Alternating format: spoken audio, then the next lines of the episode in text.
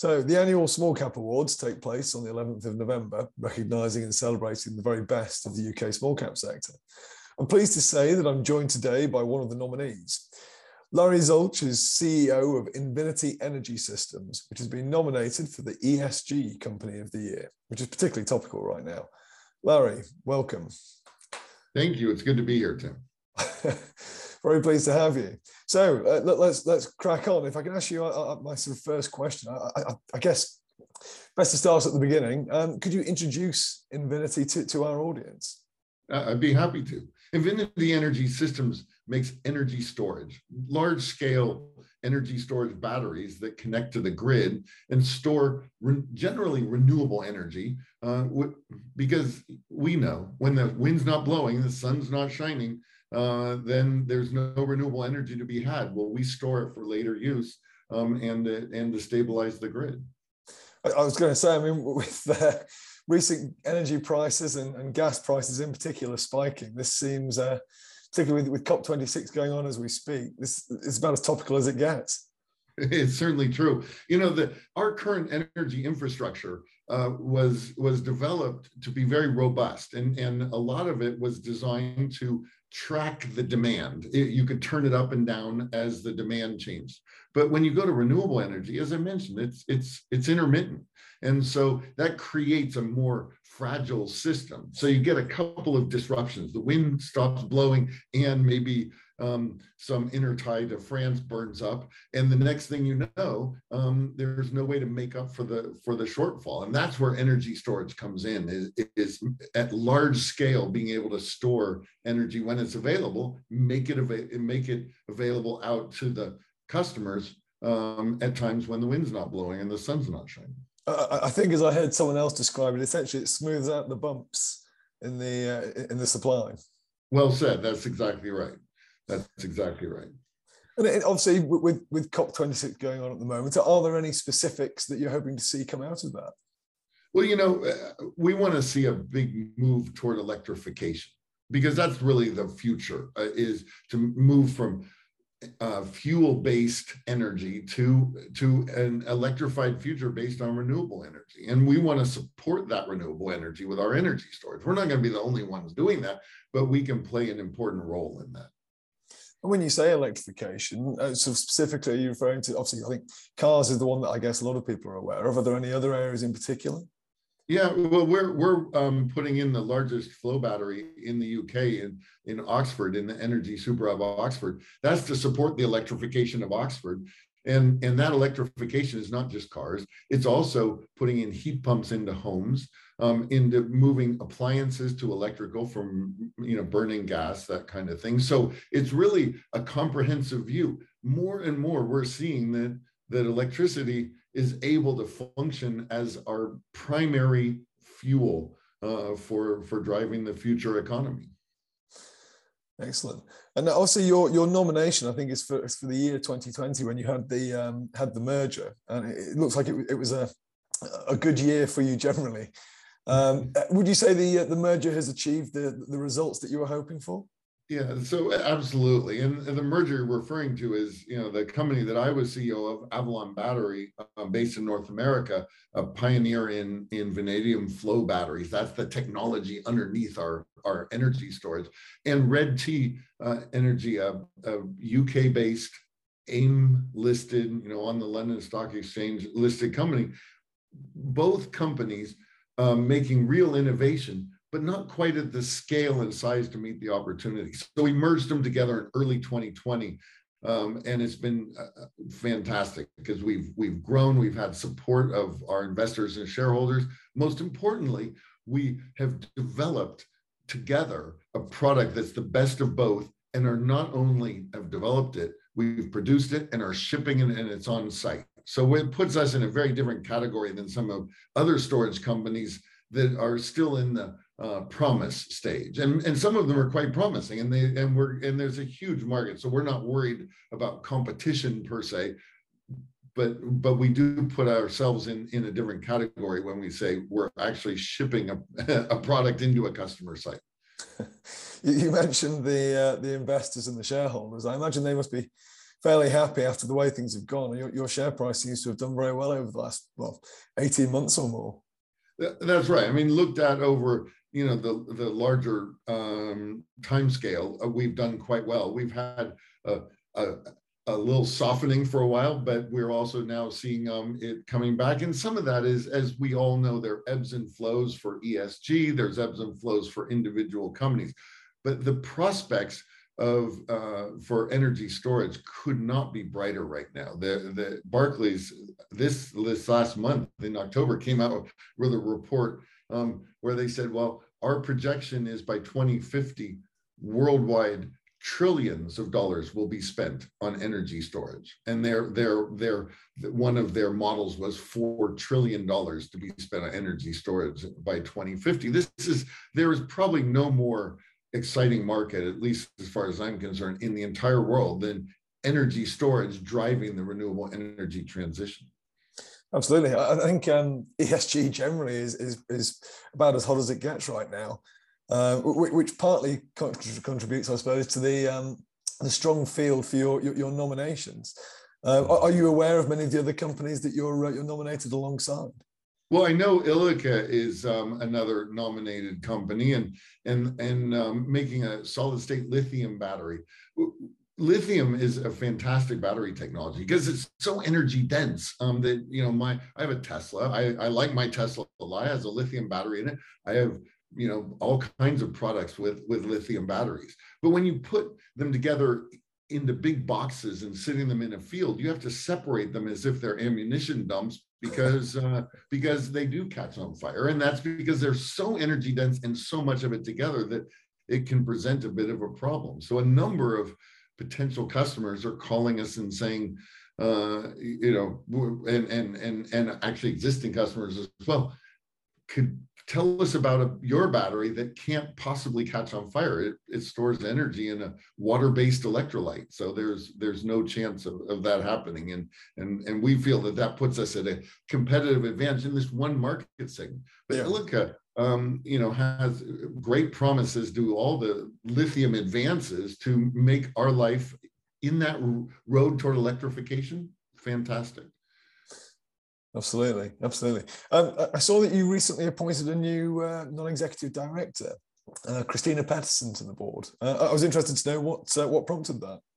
Well, you know, Christina's um, uh, in California has been quite involved in energy policy and production, um, including the the solar uh, field in in for for many years. So she brings a real depth of experience to to our board. Um, she was uh, involved with EDF, the, the French utility, and their American arm. They're, they're probably the most committed of the large utilities uh, globally to energy storage. And they, by the way, are part of the Energy Super Hub Oxford project.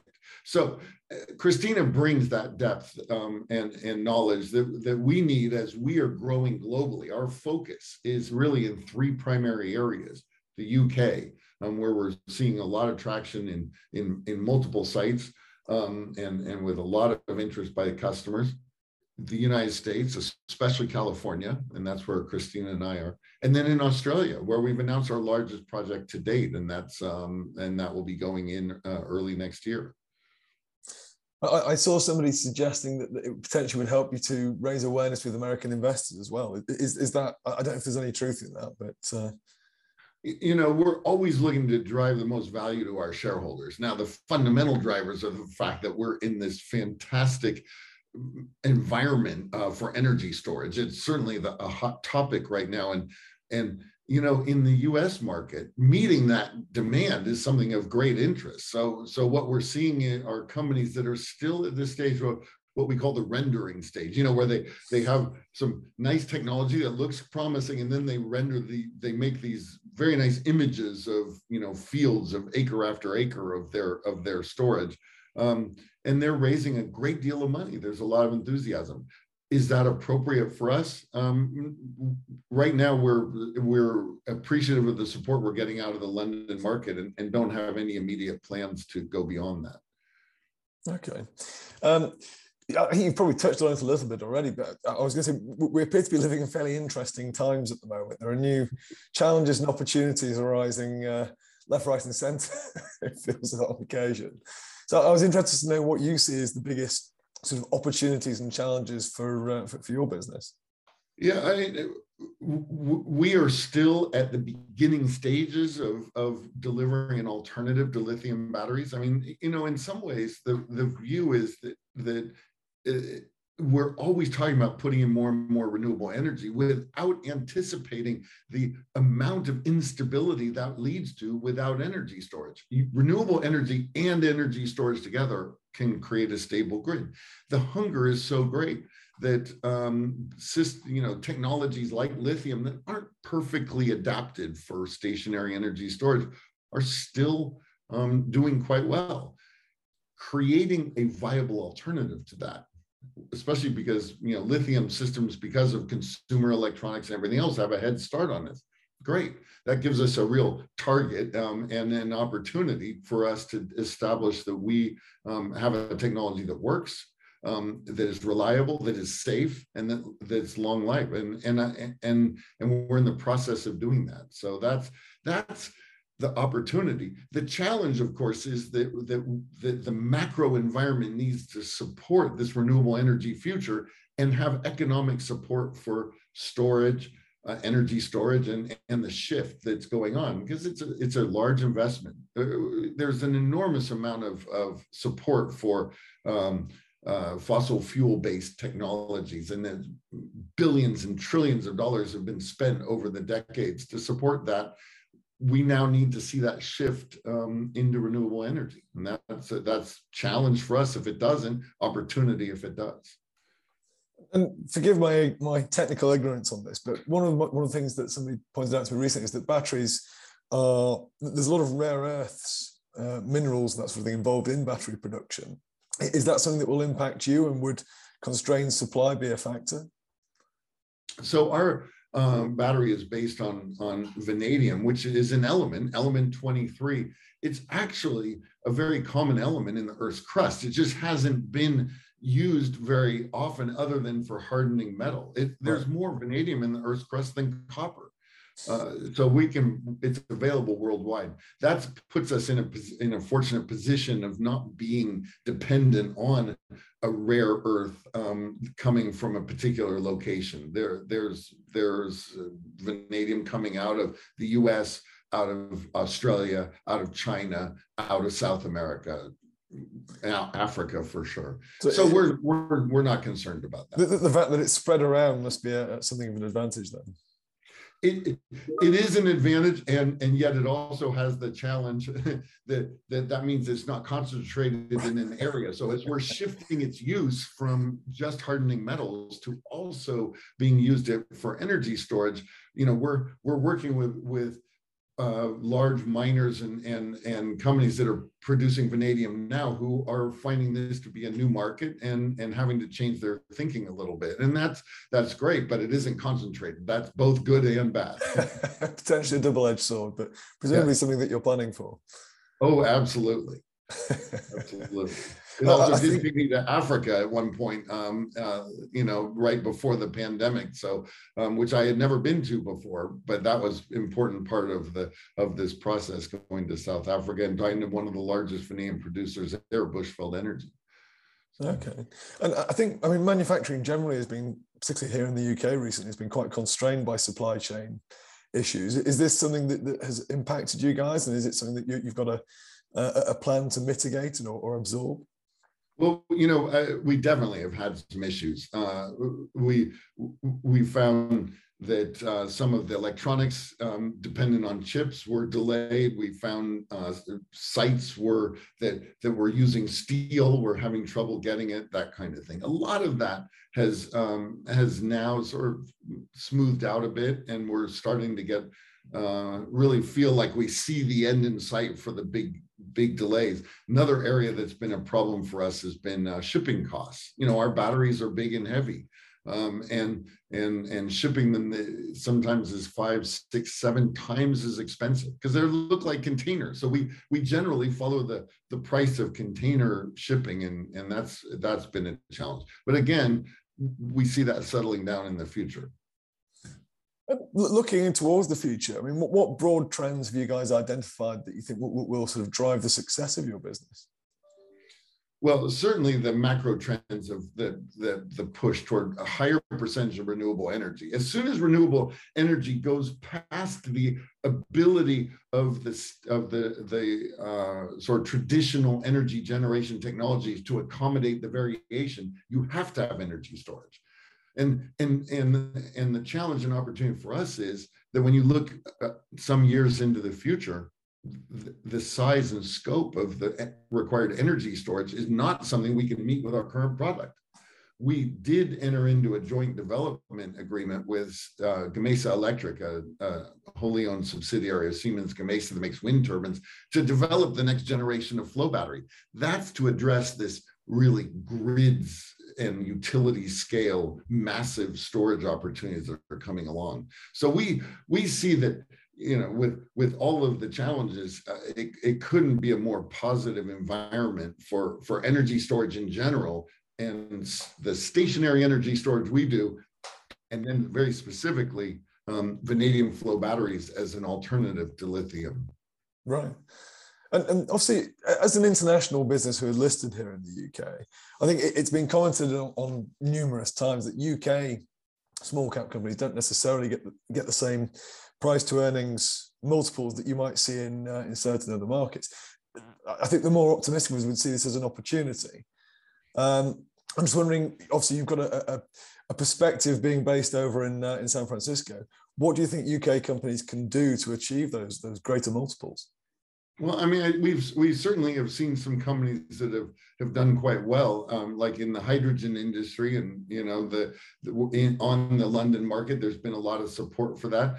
I, I think that in some ways, the London investors are very realistic um, and not quite as subject to the emotional ups and downs that um, the, the, the American shareholders you know investors can go into. For us, share prices are promise. It, it, it's it's actually when someone purchases our our stock we are making that implicit promise that we are going to increase that value.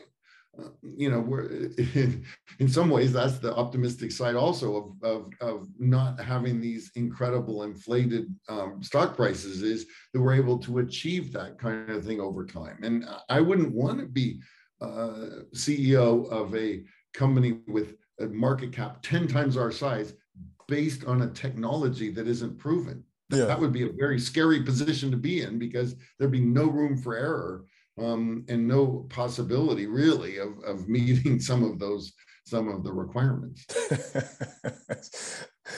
um, brilliant, uh, Larry. That's been fascinating to talk to you. Thank you very much for uh, for joining me today.